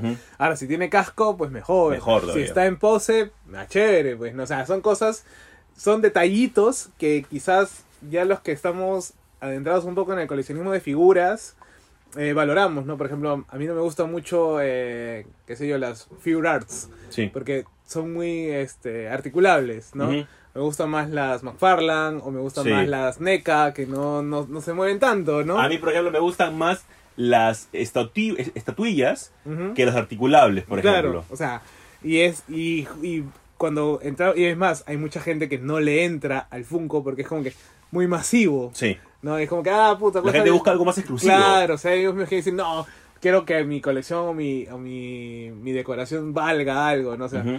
¿qué, qué, para qué me va a servir tener, no sé, pues este cajas y cajas y cajas de Funko, paredes de paredes así de, de Funkos cuando no lo vas a ni siquiera jugar con ellos Claro. también, ¿no? O sea, por ejemplo, Jesús no juega con sus Star Wars. Con lo de Star Wars. eh, eh, únicamente Star Wars. Eh, con eso con eso no juega. Pero con el resto sí juego. Pero entonces es como que tenerlos ahí y al, y al que ser masivo, como que dicen, no, ¿para qué? Sí. ¿Por qué no? Aparte que son muy nuevos, hay mucho coleccionista vintage, Sí. quizás. Entonces, este es como que, ahora, democratiza dentro del consumismo, sí. Sí. O sea, hace más asequible que, por ejemplo, pucha, y, y casualmente su, su lema se cumple, eso de que todos somos fan de algo, en el que, bueno, o sea, te gustó Capitana Marvel, pues, no te puedes comprar una figura de DC Collectibles o una, un Hot Toys, ¿no? Te compras el Funko Pop. Te compras un Funko y lo llevas a la oficina. Y aparte ¿no? es el regalo inmediato perfecto, pues. Le compras un Funko Pop a alguien del fanatismo Claro. que, que, que más que o le- menos sabe. que, que sabe que le gusta y es como y ya que ya, pi, la, la chuntaste, pues, ¿no? Ahora, claro, hay mucha gente que, que sus historias es, yo empecé y tengo toda esta pared Sí. por un regalo, ¿no? Sí. Y es como que, wow, ¿no? O sea, no quería entrar, pero me lo regalaron y es como que, uh, me fui Y a la mierda. va ¿no? a lo que tú dijiste hace un rato, o sea, va el hecho de que compras por comprar. Eh, nosotros siempre con José Carlos tenemos nuestro lado hater, que José Carlos sí trata de exteriorizarlo un poco más. Siempre Siempre lo exterioriza un poco más, yo trato de ocultarlo un poco, pero siempre lo soy en secreto. en en secreto, en secreto. En la que veo muchas, muchas personas que se compran un Funko Pop y dicen, este personaje que me encanta y me fascina. Y bueno, o sea, no he visto tanto la serie ya, pero el personaje me, me- me encanta. Y la nada dicen el personaje, este, claro, él es este Obi-Wan y en realidad es Luke Skywalker. Entonces es como que te estás comprando el Funko Pop de algo, te estás comprando la figura de algo y ni siquiera eres tan fan y te puede gustar solo por estética. Desde mi punto de vista, lo digo, de repente muchas personas dicen, no, yo lo colecciono por estética, totalmente respetable, pero en mis cánones y en mis estándares de, de, de coleccionismo eso no encaja. Claro, es como que, a ver, es que también ahí entra una vaina del. Ah, lo compro porque sé que después va a valer más dinero. O sea, estamos en Perú, no lo No, vas no, a no lo vender. vas a vender, no lo vas a vender, O sea, eso de comprar, no sé, eh, la primera edición de algo o el Sí. Funko exclusivo de tal. No, no, o sea, no, funciona. y que así. por ahí se descatalogue, por, por ejemplo, como cuando pasó con... A ver, creo que hay dos, dos historias de los descatalogados que muchos que han comprado la primera versión se están arrepintiendo. Una es Kiss, Sí. ¿no? Y acá un saludo a Charlie si nos estás escuchando. No, volvieron a reeditarlo, o sea, Y no, mejor. y mejor, o sea, gastaste tu plata y ahora, claro. bueno, ya... O sea, tú no sabías que iba a pasar y pasa los cómics también, ¿no? Claro, o sea, de por sí, las primeras versiones de Kiss bajaron sus precios, eh, pero Los no, o sea, los Simpson también bajaron, pero no, no tanto, o sea, igual son caros, pero igual bajaron sus precios porque ya había Una otra nueva. alternativa. No, y o sea, que, que quizás en el mundo de las que, que coleccionamos sabemos que hay versiones actualizadas, mejoradas, Sí. ¿no? Por ahí si sale una película ya no te compras la anterior, sino te compras la nueva que va a estar más asequible, Claro. ¿no? Y, y otra vaina es, puta, esa vaina de la exclusividad. O sea, esa vaina, a mí, entiendo, quizás tú como tienda, tú como este productor inclusive, quieres, quieres que Amazon te compre y dices, no, sabes que yo te voy a comprar, pero quiero uno para mí nomás, pues. Claro, ¿no? obvio, claro. Como las portadas exclusivas de tienda, De en tiendas. cómics, ¿no? Y, y siempre va relacionada a algo, o sea, eh, el Funko Pop que va a salir ahora de Edgar Allan Poe va a ser creo de Barnes and Nobles. Novels. Eh, yo imagino que el Stephen King que habrán anunciado que va a salir, imagino que también va a salir de Barnes and Nobles. Claro. Que Entonces, sacan una de este, Murakami, pe. Alucina con un, con un Nobel, Con un pero en Chase. Bueno, si, si Leonardo DiCaprio ganó el Oscar ¿no? y, Eh, y ha pasado todo lo que ha pasado, todo, De repente Murakami por ahí Murakami gana el- y volvemos al anterior, ¿no? Y se ordena el, el orden cósmico del mundo. Pero, o sea, yo por ejemplo tengo actualmente 315 pops. Yo tengo el 10% de eso, tengo 33. Entonces, a mí, todos, pero absolutamente todos mis Funko Pops me gustan. O sea, yo siento que los he comprado con un tipo de motivo en particular. Ya. Tal vez lo que ya me están jodiendo un poco son los Pennywise. Que, si- que- que- que siento, Porque de que, tienes todo. siento de que ya lo, lo finalizo y digo, ya la mierda, si cerró esto. Pero después con lo de Star Wars todavía disfruto un montón. O sea, por ejemplo, hace poco me ha llegado Luke Skywalker, que lo andaba buscando hace tiempo. Este es un exclusivo, me ha costado más de lo normal. Entonces ya ese tipo de, de cosas hacen que el coleccionismo sea mucho, mucho mejor. A ver, un ejemplo. Este, ayer me han llegado dos cómics, dos grapas, que eran dos grapas justo que me faltaban para cerrar unas, una sección de Astonishing X-Men. Ya. Y es bonito porque yo sé que ahora, por ejemplo, vamos a terminar el podcast, yo sé que voy a sacar todos mis cómics de Astonishing X-Men y voy a colocar esos dos en la parte en la que justo faltaba y digo, oh, Es una experiencia casi religiosa. Sí, es que es parte del coleccionismo todo eso, o sea, todo eso forma parte de, pero eh, los Funko Pops forman parte también de eso, de algo de que te hacen coleccionar y sientes ese nivel de coleccionismo bonito que nosotros O experimentamos. sea, de tener, de tener ahí, o como que esto me gustaba y ahora le han sacado un, un fungo, ¿no? Por ejemplo, ya, sí es cierto que hay algunos que ya se pasan de exclusivos también, ¿no? Eh, pero, por ejemplo, no sé, tener a Norbert y Daggett en mi escritorio puta, me encanta porque, Claro. o sea, me gustaba, me gustaba la serie, me divertía mucho. O por ahí tener al mismo Constantine, ¿no? Eh, tener a Swamp Thing, tener, o sea, quiero, y, y ahí como que uno mismo se va dando cuenta y valorando quizás eh, los personajes en tanto que significan algo para ti. Claro, O sea, no es que ya toda la serie, por ejemplo, no sé, de Stranger Things, por ejemplo, pues, ¿no? O sea, no todo, no empatizas con todos, pues. Claro. Empatizas con uno, con otro, máximo, por ahí, ¿no? pero, o sea, ya hay gente que se compra todo, bueno, no hay, no hay problema, ellos si, si quieren, chévere. Pero tú mismo dices, no, yo quiero este porque me llevo bien con él o me empatizo con él, ¿no? Y listo. O sea, eso ya le aumenta un valor, llamémosle eh, emotivo, emocional, al, al, al producto en sí, al producto muñeco, Claro. ¿no?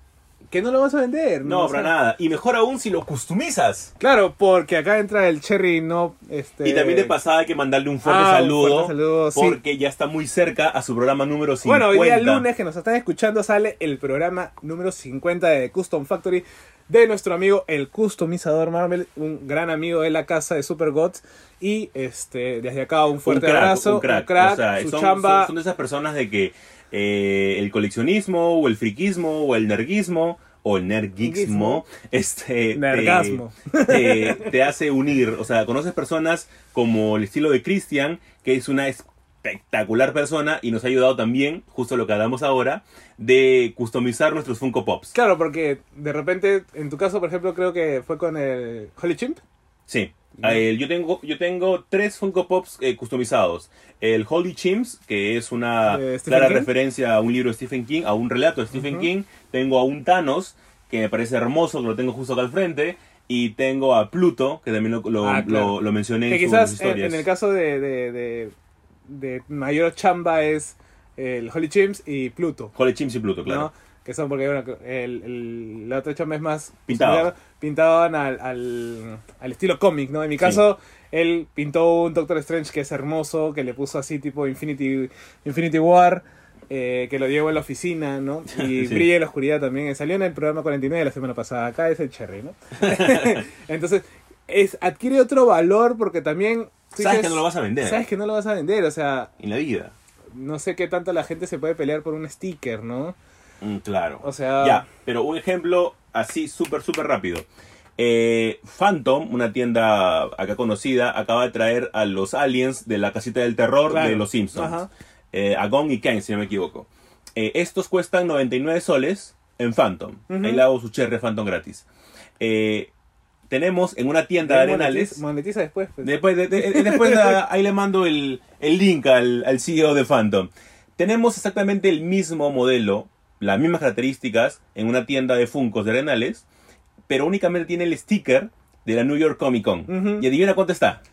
199. No, 300. tampoco, 500. menos. 400. 400 soles. Ah, la pelota. Y únicamente Por un sticker. es el sticker. Nada más. Y está a 400 soles. Bien, amigos, eso se llama capitalismo. Pues ¿eh? sí. Por favor, revivamos Puro a, duro. revivamos a Marx y a Velasco. Vayan a ver, vayan a ver la revolución en la tierra también, señores, por favor. Este, y quemamos San Isidro de Arenales. Pues sí, y, y es que mira, sin llegar muy lejos, mi, mi, mi Luke Skywalker con el otro sticker, que es el sticker de, de convención normal del año 2017, cuesta aproximadamente 50 soles menos. ¿Ya? Y por este sticker... ¿Pero es el mismo? Es el mismo modelo todo, pero con diferentes ¿Y stickers. también lo tienes? No, no, no, no, no lo tengo. Ah, ya. ¿Y por qué quieres con sticker? No, no, no, únicamente se me presentó, Ah, ya. se me presentó la, la oportunidad y bueno, lo compré. No es que se me ha presentado la oportunidad de comprarlo con el otro. Entonces, hay ciertos tipos de factores que te van a ayudar a coleccionar y no. Pero a ver, regresando al tema original, para mí los Funko Pops es una hermosa manera de coleccionar. Eh, hay un fanatismo bastante grande. Están los eh, Funko, Funko Influencers que cada vez van creciendo. Funko Funko, Flirts que cada vez van más creciendo en las redes sociales, que me parece que está bien. Bueno, es una forma de, de- de- de divertirnos. Y hay gente muy buena que está ahí metida, hay gente muy chévere que está ahí metida en los, en los Funko Influencers. Este, y es una manera bien chévere. A mí me encanta mi colección de, de Funko Pops de Star Wars, de los Funko Pops basados en el universo de Stephen King. Y es una manera chévere, José Carlos. Sí, o sea- Muchas personas se rajan la vestidura y dicen, qué feos son. Pero O sea, no. hay unos que son feos ya, ¿no? Bueno, sí, sí, sí. o sea, hay unos que son muy simples, muy feos, ¿no? Que no valen quizás el precio que... Porque acá como que estandarizan los precios, pues, ¿no? Quizás no lo valen porque también tú ves la página y puta, esa vaina cuesta 5 dólares, pues, ¿no? Claro. O cuesta 3 dólares, pues, ¿no? Porque porque nadie los compra, ¿no? Hay otros que sí valen la pena, que también son limitados, ¿no? Que bueno, vale la pena pagar si es que te gusta el personaje y todo, ¿no? Entonces, también hay mucha especulación, creo, ¿no? Con el, con el tema de como, hay- como en todo tema coleccionismo, hay especulaciones, ¿no? O sea, si es una portada variante, si está firmada, si es limitada, si es una figura exclusiva y demás. O sea, siempre hay especulaciones. Es como que no, yo lo tengo que a, a lo vendo en 600 soles, pues, ¿no? Claro. Y es como que no lo vas a encontrar porque sí, es limitada, punto. O sea, a mí me encantan, por ejemplo, los de, casualmente las de Toy Tokyo. Ya, claro, ¿no? claro. O sea, me gustan esas cosas y es como que, o sea, nunca voy a encontrar. Y si veo uno, lo tengo que comprar así Sí, cueste no de 200 otra. soles, Yo ¿no? el, puto, el puto que compré tiene un sticker bravazo de la Toa Ya Animation y digo, wow, qué O sea, chévere se ve así. Tener eso, o sea, si tú sabes que no lo vas a poder conseguir, Sí, no pues otra, chévere. sí, pero si es algo que, por ejemplo, Jesús en el, en el, al inicio del podcast me está diciendo que posiblemente no voy a comprar ninguno de Sí. los que están bombardeando de Star Wars ahorita, ¿no? Entonces, que, y él mismo sabe, porque dice, bueno, esta cosa es una película que te- le están dando como que expectativa, no, Sí, pero viene- si, si funciona o no funciona. No, no viene con un alto hype. No hay como que me voy a matar por, por comprarlo. pues, sí, ¿no? de repente los compro en, no sé, marzo, abril y eso. Entonces, la, la idea más o menos es entender la, el mecanismo del, del- de la industria cultural, de- del Funko, de la figura, del coleccionismo, para uno mismo sacar conclusiones y decir, Sí. ah, ya, esta vaina sí me conviene comprar, esta vaina no me conviene comprar, o, lo- o esto no me muero porque, o sea, tampoco es que seamos Estados Unidos y que todos tengamos un culo de plata, este, porque también hay responsabilidades, trabajo y mantener cosas. Entonces, Y respetar los gustos, José Carlos. Eh, un- un- una, una de las, Sí. una de las cosas que a mí me, me, me- me fastidian un montón dentro de los varios fandoms que tal vez seguimos es tal vez la no empatía por la otra persona. Eh, mira, ¿te acuerdas cuando fue la Comic Con? La primera Comic Con vino Ray Park y me acuerdo de que yo estaba junto con mis dos este, Darth Maul y que estaba a punto de hacerlo firmar por Ray Park y un pata dijo... Este, qué horrible que la gente le traiga un Funko Pop a, a- a Ray Park. Yo he traído mi Darth Maul Black Series, eh, por lo cual lo voy a hacer este firmar. Me da gana de decirle, ¿sabes qué? Voy a ir a la tienda, voy a comprar cinco Darth Maul Black Series, voy a pagar cinco firmas y va a ser lo mismo. O ¿Por sea, es qué? que- Porque mi fanatismo me lleva a que yo quiero ver mi Funko Pop firmado. Claro, o sea, Y nadie si- tiene por qué decirme si lo, es alguien lo contrario. Funkos y viene alguien y lo, y lo hace firmar, pues vale igual, porque lo que vale no es la figura en sí, sino vale la firma. Y vale el, Creo. el- el- el sentimiento que tú le, le pongas. Asumamos de que lo vas a vender en algún momento. Por ejemplo, ¿no? Los míos dicen Jesús todos. No, Así que eso es lo bueno. Por eso, o sea, tú no lo vas a vender porque obviamente es parte de tu, de tu fandom, de, Sí. tu, de tu fanatismo y tú quieres que eso se quede contigo, por ahí que lo heredes a tus hijos o tus nietos, Sí. qué sé yo, y este, o que pueda ser la primera figura de, de colección que ellos empiecen, porque hay mucha gente que ha empezado, como ya decíamos antes, Ahora, ¿te Con los imaginas mis nietos que empiecen una colección de más de 300 pops? por eso, Bien, ¿ah? no sé, hay, a no ser que los cambien por, por mangas. Por mangas No. o por o por, o por agua en, en- en estos años. No nada, claro, el agua que es más, más, más valiosa eh, eh, con los que los años venideros, ¿no? Entonces, o sea, sí, hay que respetar, hay que entender de que son series, son estratos, si quieres llamarlos. Hay gente que, puta, tiene todo Hot Toys, pues. Claro. Y bacán por él, porque puede monstruo, pagárselo. claro. Hay gente que no, hay gente que, por ejemplo, a mí me- no me gustan los Hot Toys, pues, ¿no? O sea, Claro. aparte que son muy grandes y no entran en mi cuarto. y- y hay gente que pues, puede juntar su plata y se compra un Funko Pop. Claro, entonces hay gente que busca y dice, no, yo quiero tener una pared llena de Funkos. Chévere, o sea, son bonitos, ¿no? Pero los fandoms se Se respetan. respetan, o sea, igual, también hay que saber de que también hay que ser autocríticos uno mismo con Sí. nuestro fandom y no es que por ser fanático es todo está bonito, pues. Claro. O sa- hay, saber comprar. hay cosas que no van y, y decir, puta, no voy a consumir esto por más que sea mi fandom. Pues, o sea, eso es conocer el, el- el- la industria, conocer nuestros gustos, conocer el eh, dónde estamos metidos, ¿no? Pues sí. Y bueno, así ha sido Eso ha sido el bloque el, 3 el- el bloque especial, así hablando un poquito de los Funko de los. Funko Pops. Y José Carlos, hablamos con los anuncios parroquiales. Ay, ay, ay, por favor, siéntese, muchachos, acá estamos los alumnos. Ya a punto de cerrar este capítulo de Super God, primero es que tenemos sorteos en camino. Sí, vamos a tener sorteos eh, a raíz de la, de la página en, en Instagram. Sí. Vamos a tener por ahí algo para mover, para generar seguidores, para que la Ujú. gente esté más al tanto de nuestros, nuestros episodios. ¿no? Varias los tiendas se están sumando a esto Sí, sí. y está bastante chévere. Si tú nos escuchas y tienes y quieres algo, eh, promocionar tú también tu, tu marca, tu tienda, pues acá estamos nosotros y por Aquí más que somos. seamos, por más que seamos chiquillos y chiquitos dentro del Bueno, la- chiquillos ya no tanto. no tanto, pero sí chiquitos dentro de la podcastfera, podcastfera, algo así. Eh, nada, acá estamos para apoyar. Saludos al Choco también que, Saludos al. Choco, que siempre, siempre, un Siempre- crack. Siempre apoya, ¿no? Y este, Mega crack. Y bueno, tenemos el evento a fin de mes en SBS que vamos a hablar de. Vamos a hablar, muy, muy pronto saldrá el arte, Sí. eh, lo vamos a anunciar por todas nuestras redes para que nos puedan acompañar Va a ser- ustedes. vamos, a hacer el, vamos a hacer un experimento, quizás el primer podcast de Super Gods en vivo, porque Sí. no es que vamos a hablar, dar una charla, sino vamos a conversar. ¿Cómo con conversar? ustedes. Y esta vez vamos a estar los dos juntos. Sí, vamos a estar los dos juntos, vamos a conversar Sí. con ustedes, vamos a responder sus preguntas. Que en serio sería increíble que varios de los que nos están escuchando vayan, porque muchos eh, me decían que si yo, en mis últimos historias que he colgado en Instagram, me decían, es bueno ponerle una cara, Una cara a, la voz". voz, sí. Entonces Pero sería- yo no salgo mucho, así que la gente Sí, no me pues, tú no sabes, ¿no? no se le hace- le hace mucho. Entonces, eh, sería monstruo que vayan para que compartan con nosotros, este, nos digan qué podcast les gustó más, los temas que les gustan, etcétera. No se olviden, de repente, de etiquetarnos en alguno de los temas que hemos hablado, que ustedes están viendo o leyendo, y también, si tienen su Funko Pop favorito, Nos Nos etiquetan, nos, etiquetan enseñan, ahí. tómenle fotos. Sí, spameen en Instagram, no hay problema. No hay Pa- problema. Para eso funciona Instagram. y ya está, ya. Entonces, este, nos etiquetan y listo. El, el evento en SBS es muy probable que sea el sábado 26 de octubre a las 7 de la noche. Así que, como que es sábado, no hay cosas que hacer. Pueden ir con la familia, pueden ir ustedes. De ahí nos vamos a tomar una chela si Una quieren. chela, ¿no? claro. Entonces, este, nada, gente. Eso ha sido todo por ahora, por este episodio de este nuevo episodio de Super Gods. Gracias por siempre escucharnos. Nos vemos, nos escuchamos. Nos escuchamos, cosa que. ¿cómo te vas a equivocar? Qué horrible. Nos escuchamos Qué mal, qué mal conmigo. la ¿no? próxima semana. Chau, chau. Chau, chau.